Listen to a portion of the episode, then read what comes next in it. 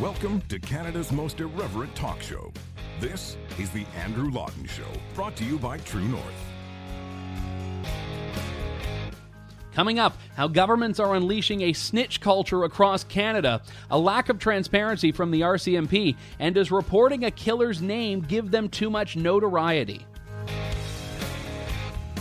The Andrew Lawton Show starts right now. First, they came for the non essential businesses, and now even the essential ones you have to ration your access to. Grocery shopping, which has become the highlight of most people's weeks, is now under attack in a way as the union representing grocery store employees is saying that you should only be allowed to take one trip per week and have one person for your household go to the store. And they say that shouldn't just be an advisory thing, but actually the law.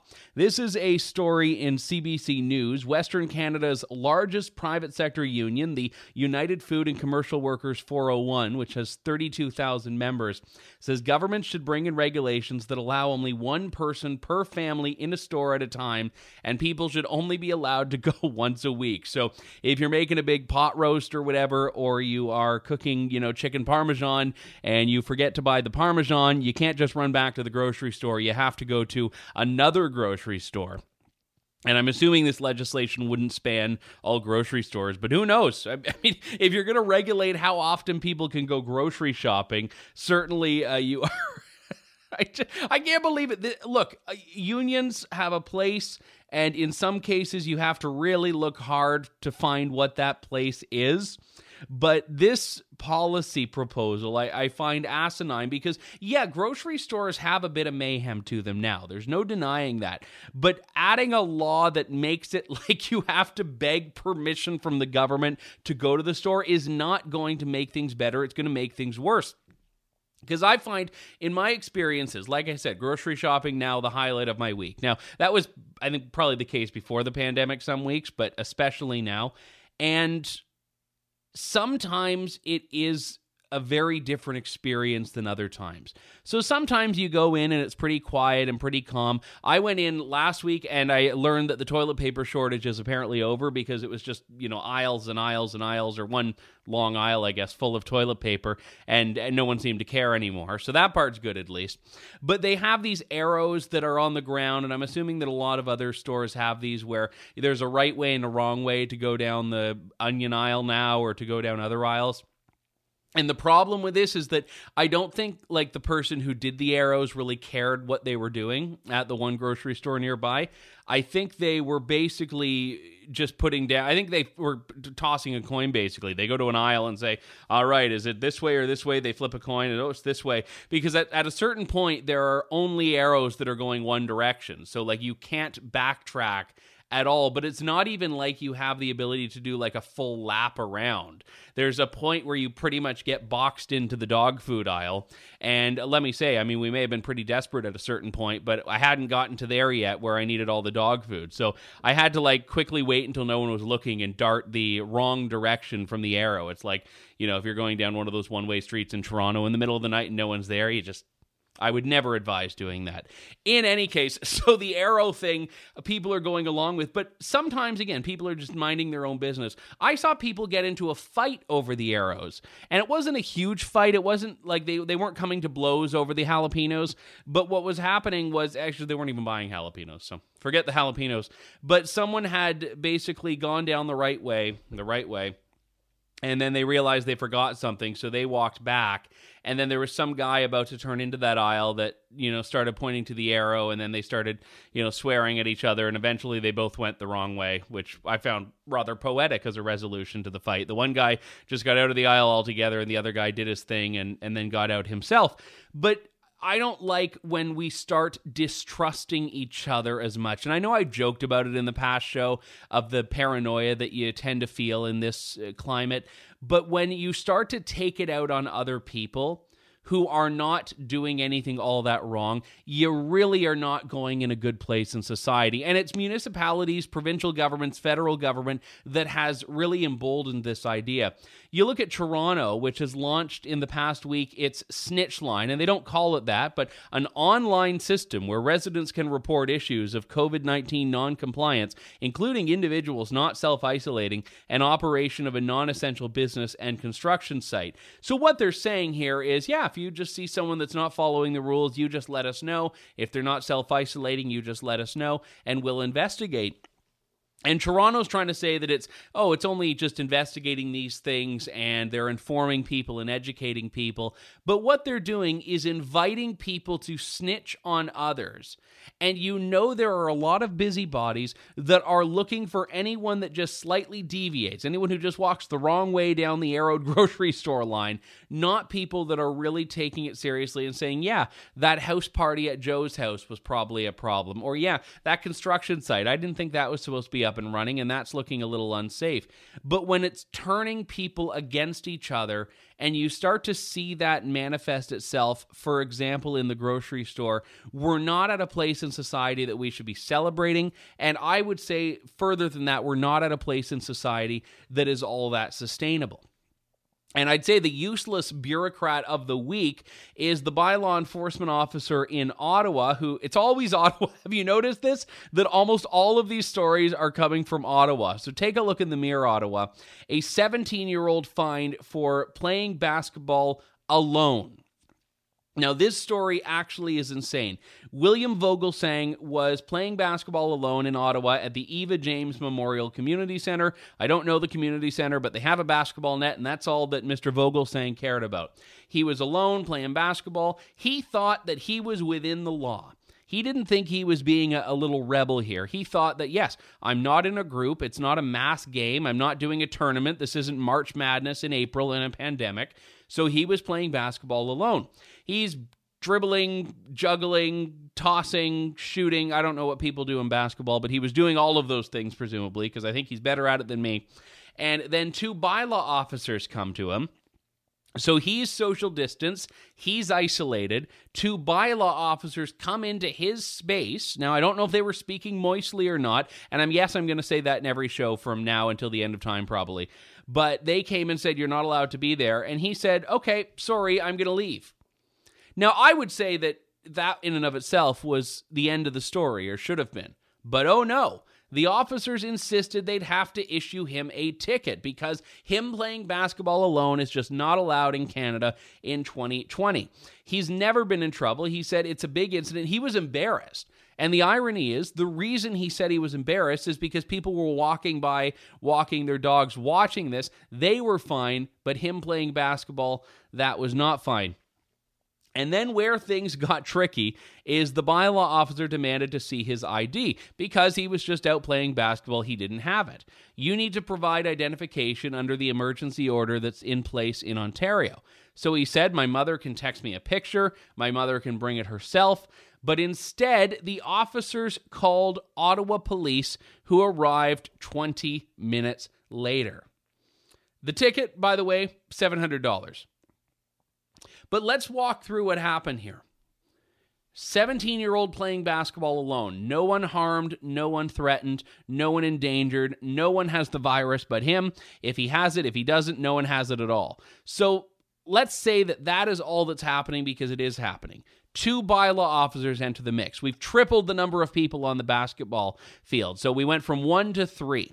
And now all of a sudden we call police because we need to get them in there to make sure the 17 year old is who he says he is. You add probably two more officers there. And now we're up to five people. Now, now we're at the point where we're almost illegal as far as a gathering in Ontario goes. So, him doing nothing but playing basketball by himself, you multiply it to have five people there, and that's the government's answer for endangering other people is just cram five people on a basketball court, give them a ticket for $700. Every single one of you should actually, no, I don't want to take aim at the police because they were just doing what the bylaw officers committed to. But the bylaw officers, you should absolutely be ashamed of yourself. There is no excuse for that whatsoever. So, this is what's happening in Canada now. And if anyone can say this is what's saving lives, I think there is some oceanfront property in Saskatchewan I'm going to sell you. Because when we look at the things that are happening as far as flattening the curve, and the relatively hopeful and optimistic numbers we're seeing in Ontario's updates and other updates, yeah, a lot of these are because of social distancing measures. People that are staying home, people that are taking things seriously, people that are not having house parties, people that are not going to the office. These measures are not what is solving the problem, though. It's not ticketing teens for playing basketball. That's not what's flattening the curve. It's not ticketing a family for rollerblading. It's not telling a dad he can't play with his son in an empty park. These are not the things that are solving the problem.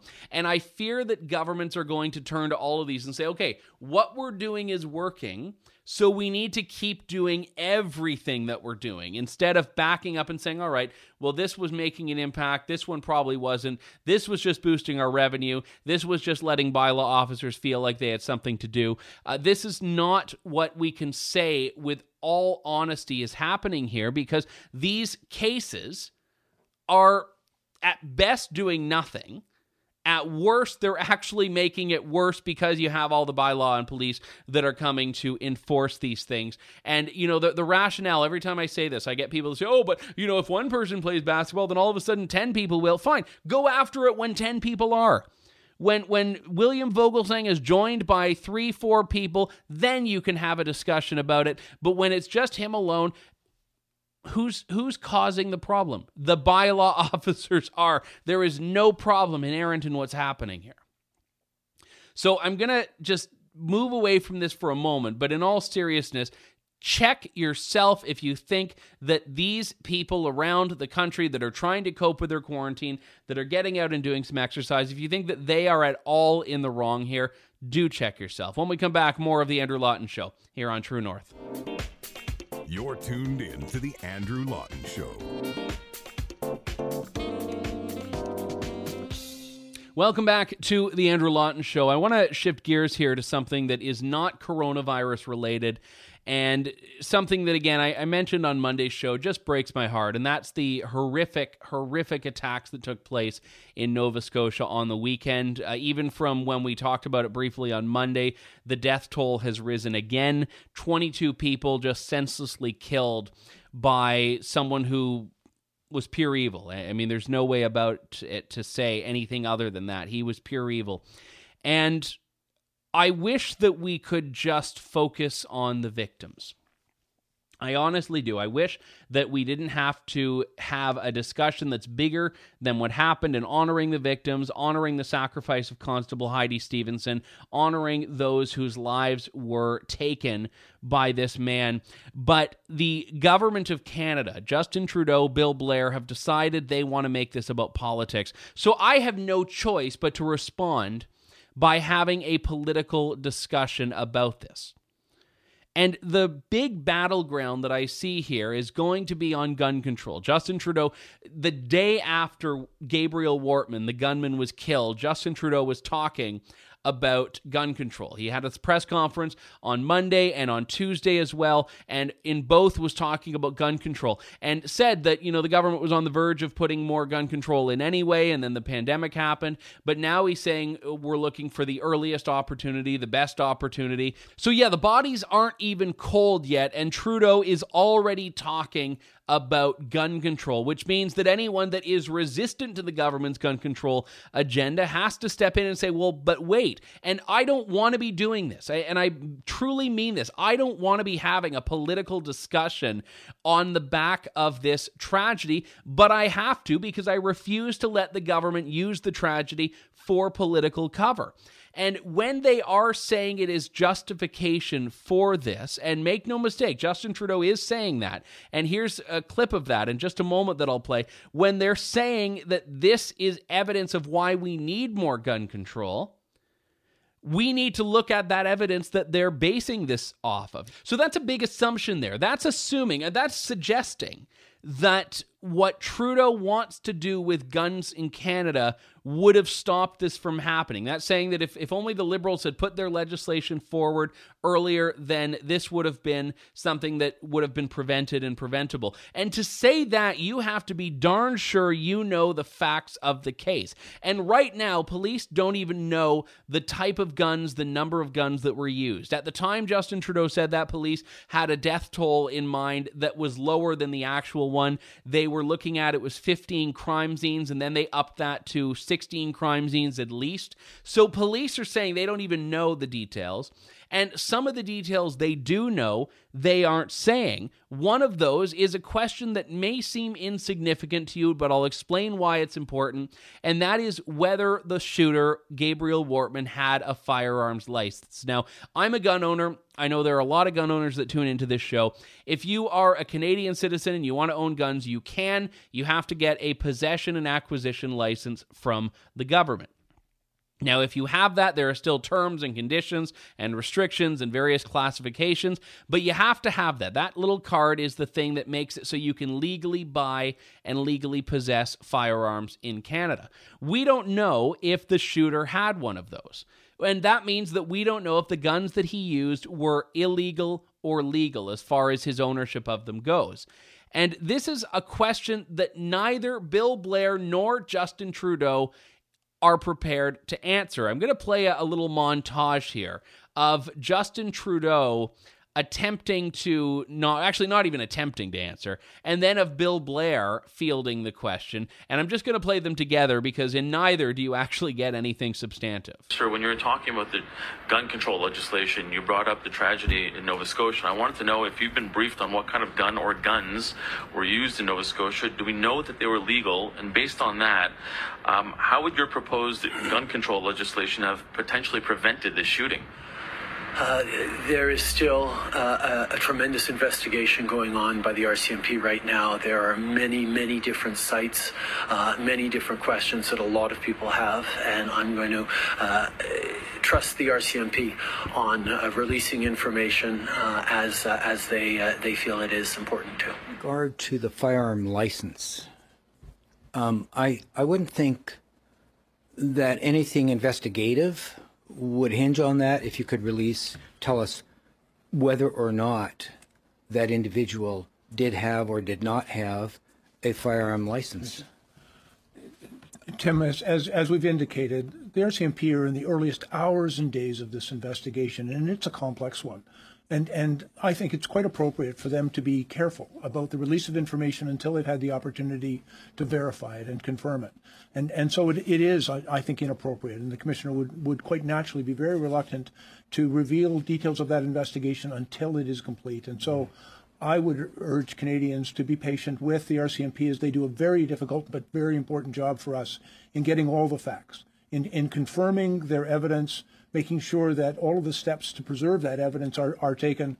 Um, Canadians need deserve answers. The families and the victims of these terrible crimes deserve accurate answers. And so let us be patient while the RCMP con- conducts their investigation, confirms their evidence, and then I'm absolutely confident they'll be transparent and, and, and forthcoming with that once that important work has been done. I love that juxtaposition because in the one, Justin Trudeau says, All right, uh, you know, we're not going to answer these questions. We trust the RCMP. And then in the next one, someone asks the RCMP commissioner, and Bill Blair decides to answer the question instead and doesn't even give an answer. He just says, Oh, what, you know, the commissioner is thinking is. So he mansplained. Bill Blair actually mansplained to the RCMP commissioner there, Brenda Lucki. And in neither case do we get an answer. Now, the reason that this is important is because there's no investigative tricks that you need to deploy to figure out if someone had a firearms license. That's one of the first things police know about someone when they run their name in the system. If you get pulled over for speeding, police know if you have a firearms license. If they come to your home because of a noise complaint, they know if you have a firearms license. When there's a guy on the rampage and they have his name and they type it into their system, they know if he has a firearms license. So they know and just aren't saying.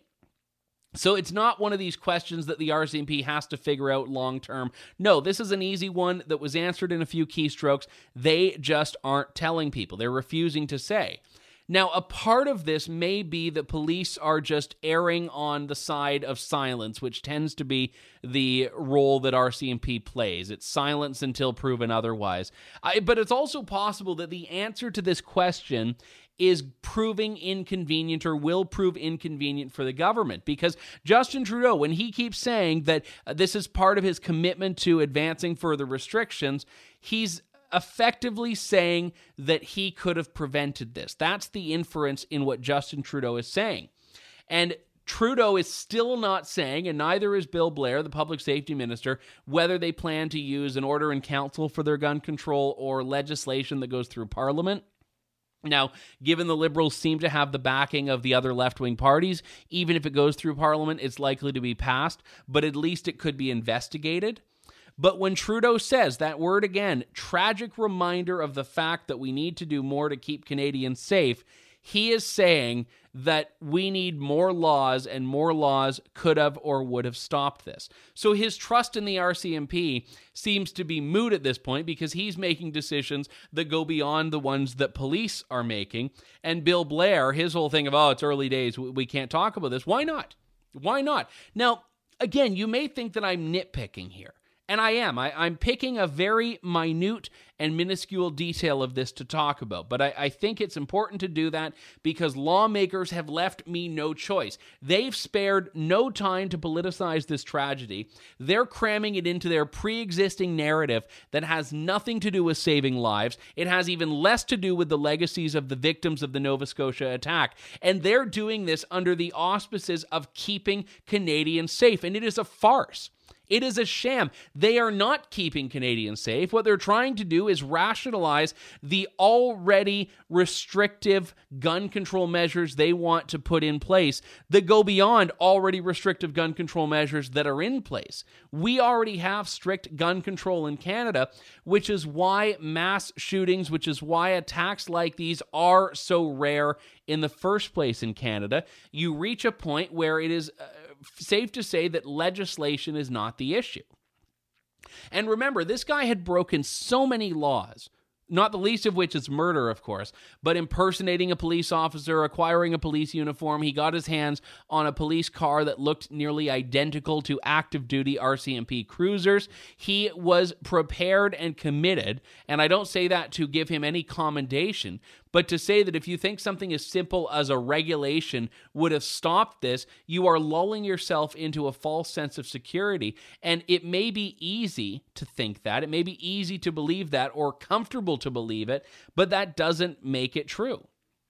And if he was illegally in possession of firearms, no amount of gun control would have done anything. Now, I want to get to some of the facts here because I, have seen some misinformation about this. There was a, a, story in the Toronto Star and also Rebel News picked it up that Wortman was banned from owning firearms. Now, this is true and not true. So please listen because I have so many people. I wrote a column about this and I had so many people that didn't even read the column. They just responded with some detail from another story that wasn't mine.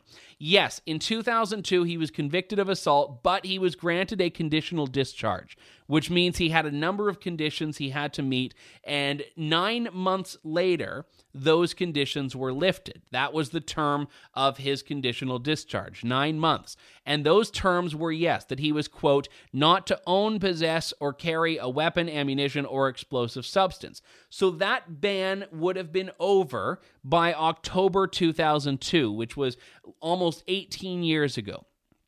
Now, that doesn't answer the question of whether he had a firearms license now it does say that he was not banned now that we know of. He may have had a, a, different restriction, but for all accounts, it sounds like he had no restrictions in place. That doesn't mean he had a license, though. So he was banned 18 years ago.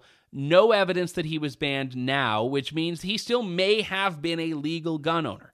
And I'm not committing to a path that says he is or isn't. I'm saying we need to get some transparency and we need to have politicians and police answering these questions. I'll take it from either, preferably police, given that when the blockades were happening months ago, the Liberals made this big show of, oh, we don't speak for police and we don't uh, answer questions that are meant for police and we don't direct police on what to do. But then one question that touches on a government political priority to the RCMP commissioner, and Bill Blair swoops in and decides to answer. So it's amazing that that uh, firewall between police and politicians is only when it's convenient to have a firewall there. And once politicians want to be ordering them around, that firewall is completely gone.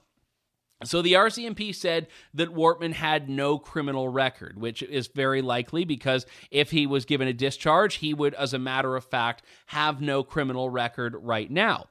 Even if he did have a criminal record that was showing, so not something that was discharged or pardoned or expunged, it's possible to get a firearms license. It's very difficult. You have to disclose it. When they do your background check, they will see it but you have to go through some other steps and hurdles, and it's not a guarantee. Firearms ownership in Canada is not a political right. It is granted, it is a privilege, and it's something that could be very easily revoked. So, all of this is to say that we don't know. Anyone who says they know for sure that he did or didn't is probably wrong. He wasn't banned, but that doesn't mean he was licensed. And the reason this question is important is because this situation is being crammed into a political narrative from Justin Trudeau and from the Liberals. And that's something that we need to discuss if they're going to bring this into the political realm. So, if he did have a license, it would still reveal some cracks. It would reveal a failure of the system in some way, potentially. Or it would reveal that we could look at aspects of the licensing for someone with a violent conviction to get a license. How did that happen? And should it have happened? And the answer is probably no. But if he didn't have a license, it proves that the gun control regime is entirely irrelevant. So that's the thing. I mean, either way, I, I don't think it changes too much the the overall point here, but it does make a difference as far as how the government decides it's going to attack these things and how the government is going to go after them. So if you're not a gun owner, it doesn't matter. This is about due process, and this is about government politicizing a tragedy and hijacking a tragedy for its own political points, but they're not even doing it with a backdrop of transparency. When we come back, more of The Andrew Lawton Show here on True North. You're tuned in to The Andrew Lawton Show. I want to ask the media to avoid mentioning the name and showing the picture of the person involved. Do not give him the gift of infamy. Let us instead focus all our intention and attention on the lives we lost and the families and friends who grieve. You just heard there Justin Trudeau talking about the media and asking the media not to report the name and identity of the Nova Scotia killer. Now, this is something that, as a person in media, I have a bit of an issue with, and I'll talk about this in a couple of moments, but it really does touch on a no notoriety campaign that's been going around mostly in the United States for the last several years, and the campaign that basically aims to take away the notoriety that the media tends to bestow on the perpetrators of mass killings. I want to talk about this with someone who had actually introduced me to this in the wake of the Parkland shooting a couple of years back, and that is Professor Jaclyn Schildkraut. She's the author of the book Mass Shootings Media, Myths, and Realities, and a professor at the State University of New York at Oswego in the Department of Criminal Justice. Professor Schildkraut joins me. Thank you so much for your time. Really great to talk to you. Of course. Thank you so much for having me. So the no notoriety campaign seems to be based on this idea that if you give killers fame, it's going to embolden future killers. Is that a, an accurate summary? Um, yeah, for the most part. I mean, if you think about it, when we look at you know these individuals, and certainly in the case of the Nova Scotia shooter, it's you know still very premature. We don't really know a lot about you know him in particular. Um, but a lot of these individuals who go out and create or convict, sorry, a lot of these individuals who go out and conduct these types of very public, you know, events or public shootings will tell people in advance that they want to be famous and they want to have their name in lights. And so it's sort of a twofold thing. Certainly, we don't want to incentivize other individuals to go out and carry similar acts, but at the same time, we don't want to reward people for doing something like what these individuals are doing. I guess the big challenge that I have with the well, I guess there are two. When a politician is asking the media to do it, that part of someone in the media uh, doesn't necessarily sit right with me. But there is still a prerogative for media outlets themselves to come up with these policies and guidelines. I, I think we can look at some absolutely horrendous examples of media doing what I would say is glamorizing. I, I think that Rolling Stone cover from uh, one of the Boston Bombers a couple of years ago is, is probably one of the more noteworthy examples of that that. But I, I right. guess what I would ask is is there a way that the reporting can be done more respectfully that doesn't need to manifest itself as a, a blanket ban, even if it's self imposed, on reporting names? Well, so I think that there's, you know, a couple things to take into consideration. Number one is that even the No Notoriety campaign, which was started in the aftermath of the Aurora, Colorado movie theater shooting, has never said complete blackout blanket, no names ever. You know, there is an invest, you know, there is a value in reporting that as a fact. But I think where the issue comes in and where notoriety is really speaking from is you can say it once in the beginning of the story and then simply refer to them as the perpetrator. To continue to name them over and over again or to put up their picture, um, you know, that's where you're putting a face to the name. And the reality is, is that you can still tell the who, what, when, where, why, and how of a story without having to give somebody credit for doing something so horrific. Yeah, I think that's a, actually a really important point because a lot of the time when we see these stories, a lot of, like, I would say media reporting tends to go down the killer, the shooter, the perpetrator anyway. So to do that with a bit more intentionality wouldn't be that much of a change, but it would make a difference, it sounds like, in that overall notoriety that the killer is getting. Well, you know, one of the things is is that you know you have these individuals who are relatively unknown people, and in many cases completely unknown outside of their own social circles. And so what they're trying to do is they're trying to make sure that people know their name. Um, for instance, I grew up in the Parkland community, and our shooter literally before he went into the school said, I want everybody to know my name. I want, you know, to be famous. And lo and behold, that's exactly what happened. There's nobody in this country and probably the world that doesn't know what his name is. And so if you remove just the identity component where you're not giving them credit for something like that, then that can be very helpful. You can still say all of the facts of the case. The perpetrator, for instance, in Parkland, went into this building. He had this type of gun. He did these actions, and this is how many people died. But you're not giving that individual that, you know, that credit or that glory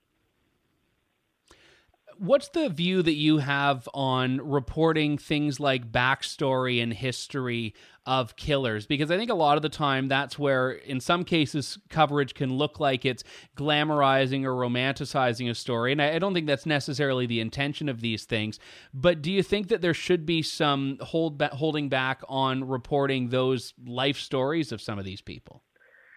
You know, I don't necessarily think that there needs to be. Um, you know, for me as a researcher, you know, because we don't have access to a lot of, you know, investigatory documents, and oftentimes there's not as much available to the police that there is to the media, which is always very interesting. Um, there is a value in having that information. Um, you know, if we understand what led up to you know uh, zero point, then we can try and identify opportunities for intervention in future incidents. I think where it becomes a challenge for those of us from the no notoriety camp is number one, the way in which it's presented. You know, certainly this over glamorization, kind of like you mentioned with the Boston bomber. Like, we don't need to know if they wore affliction t shirts and had tousled hair, kind of thing. Um, we just need to know the facts. But also, I think that there is such a overemphasis on the shooter rather than also an equal acknowledgement, at the very least, equal acknowledgement of the lives of the people that they took. And, you know, we tend to think about this one individual and all of the bad things that they did, but there's not as much attention paid to all of the good that they took. And, you know, we talk about victims as, you know, numbers, right? Uh, Columbine, they're one of 13. Parkland, they're one of 17. Now in Nova Scotia, they're going to be one of 22 or whatever the final death toll ends up being. And the reality is, is that they're not one of anything. They are humans. They have stories, and those stories also need to be told. That's so key, and I'm glad it's something you've done in, in your work as well. And, and, I know that it must be very difficult for you having to rehash some of these things. But you know, I've seen you mark anniversaries and, and bring victims' names, and and for me, I mean, I have to admit that I get a bit ashamed when I look at some of these victims that you talk about from cases going back years, and I could tell you the shooter, but I couldn't name a single victim from any of these cases. You know, it's really interesting. Um, after Parkland um, which obviously for me is a very different sort of beast, if you will, because it's where I'm from. Um, I can remember being in a meeting in in with one of our task forces here, and there happened to be a reporter who's done a lot of key, uh, stories for the New York Times, and she just kept rattling on with the Aurora shooter's name. And at that point, it was maybe a month out of the shooting. So personally, on a personal level, I was very raw. And I literally said to this room with like the most high-powered people in our city, listen, we're on the fifth floor of this building. I will bet you guys every penny in my bank account, go downstairs and ask anybody the Parkland shooter's name and then ask him to name ask that person to name one person that he killed because they're not going to know but i know all 17 and i understand that my connection is different but you know even just learning about one victim you know i've gotten to not only you know learn about them and share their stories online but many of the families i've connected with i've learned about hannah Ehlers from Beaumont, California, and her three amazing children and her husband, and you know all of these different people that had lives and had stories, and people who have lost loved ones in very, very horrific ways beyond their control when you look at that no notoriety campaign, if more media outlets and individuals adopt this, is there a risk that it could have an inverse effect where shooters that do want fame realize they have to up their game and be the worst and the deadliest and go so far that they would then get the notoriety they seek? That's a really interesting question. I think that, you know, we're sort of already seeing an element of that because they do hmm. study one another. Um, and certainly, as my research has shown, um, you know, the media blanketly, of course, we used one source, but there tends to be a greater emphasis, even just in the amount of coverage or the placement of coverage of those shootings that are more lethal. You know, if somebody commit or kills two people, that's not going to be covered the way Las Vegas was with 58 people, um, well now 59 people. Um, you know, and same with Parkland. You know, had 17 people, but earlier that year, the shooting in Marshall County, Kentucky, had two people. They weren't talked about any which way the same. And so, you know, I think that we're already seeing that element. Um, so I don't know that removing that incentive would really change things one way or another. Because if the practice was we're going to limit the name no matter how many people you kill, um, you know, certainly that might all just blanketly work. I mean, I, you know, I hope. Do you find that all of these shooters really are, are very similar to one another, or is every shooter created differently? I think every shooter is created differently in many respects, but there also are similarities, and the similarities come more within the way in which they go from, you know, seemingly normal person to mass killer. Um, there is a, uh, a, model out there uh, from Dr. Reid Meloy, who is a pre- preeminent scholar in this field, and it's called the Pathway to Violence model. And basically, if you look at you know each case, while there may be differences in terms of you know, social or demographic characteristics, the general trajectory is the same. They all start with some type of a grievance, whether it's perceived or real, you know, something really happened, like they lost their job, or they think they're bullied, or they think they're ostracized, or, you know, whatever the case may be. And at some point, after they're sitting there, you know, kind of festering on it, they make a decision that they're going to exact revenge against that grievance in a very specific way. And so then, you know, their pre attack preparations tend to again follow the same patterns in terms of weapons gathering and probing and breaching into locations and seeing what they're going to do and their logistical planning.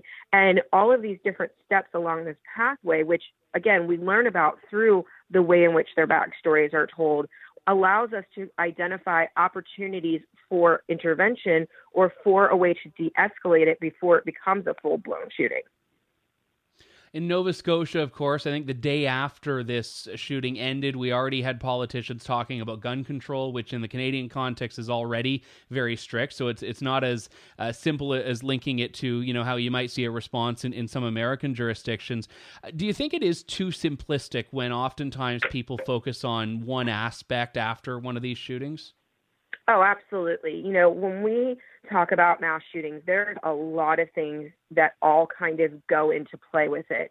Um, you know, there's a lot of factors, and they all happen to converge at precisely one, you know, point in time. You know, certainly there are people who will argue, well, if there were no guns, there would be no shootings, and that might be true, but that doesn't mean there's no weapons. You know, there's other forms of weapons. We saw in Charlottesville, Virginia, here in America, that in the absence of a gun, someone used a car. Um, you know, the same day that Sandy Hook happened in a, at a Chinese elementary school, somebody knifed 22 children the exact same day. So, you know, offenders will find a way, regardless of what their weapon selection is, if they want to um, inflict or maximum casualty or maximum harm. And so, looking beyond just the means to what is the reasoning behind it is extremely important. And that's why it's so multifaceted. It's not just one thing, but collectively, as a, as a, not only our nation, but I think within the world, everybody seems to hone in on the very first thing because that's the easiest thing to go for. Everything that is going on in the process that leads them up to it is far more complex and it needs a much more protracted and long long ranging conversation. One of the things that I certainly see in myself, and I'm sure you see it in a lot of other people, is that there is this desire for answers, and nothing ever satisfies that. And how have you come to terms with this? I mean, you're immersed in this more than anyone else is. How do you, in your own mind, kind of find peace with this when you just see the evil that exists in the world? You know, um, I appreciate you asking that. I don't actually get asked that a lot. Um, I think for me, really kind of again focusing in on the victims and saying, what can I do from my little place and my little corner in the world to make sure that other families don't have this happen to them. What can I do? And so for me, since Parkland, um, you know, I've been very focused on emergency preparedness training. Um, when I learned about the fact that, you know, kids in that building had never, ever been through a lockdown drill, the teachers had received very minimal training. And from my perspective, had either of those things happened, that may, that shooting may have had a very different outcome. So I've spent two years training school districts on how to respond in these events. But also, I think for me is just realizing that the conversation needs to change, and I work really, really hard to change that. Um, you know, one of the things that I learned in the last two and a half years is the most dangerous thing in all of this is not the gun. The most dangerous thing in all of this is the mentality that it can never happen here. Because the minute that you say it can never happen here is the minute your your guard is dropped and you've become extremely complacent, and that's when it it, can or you know maybe is more likely because you're not as you know aware or you know kind of thinking about what's going on around you, and that's really the mentality that I've been trying to change and I still hear people say, it. you know, one of the big things right now that's come out in America, and I don't know if it's come out up there, is um, well, there were no school shootings in March. Well, there was no students in school, so no kidding, there was no school shooting. But that doesn't mean that we're not having mass homicide and we're not having all of these other issues. We seem to, as humans, only be able to focus on one thing and that very worst thing, but not think about all of the other things that are going on.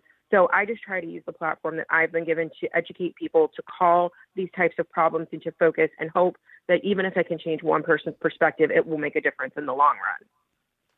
Well, I think that's a very worthwhile perspective, and I'm glad you were able to share it, and also glad you were able to uh, take the time to speak to us today. Joining me on the line, Professor Jaclyn Schildkraut, professor in the Department of Criminal Justice at the State University of New York at Oswego, also author of the book Mass Shootings Media, Myths, and Realities. Professor, thank you very much. I really appreciate it.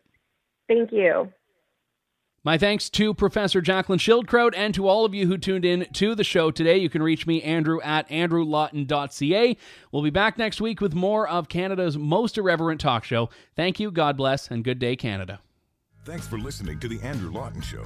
Support the program by donating to True North at www.tnc.news.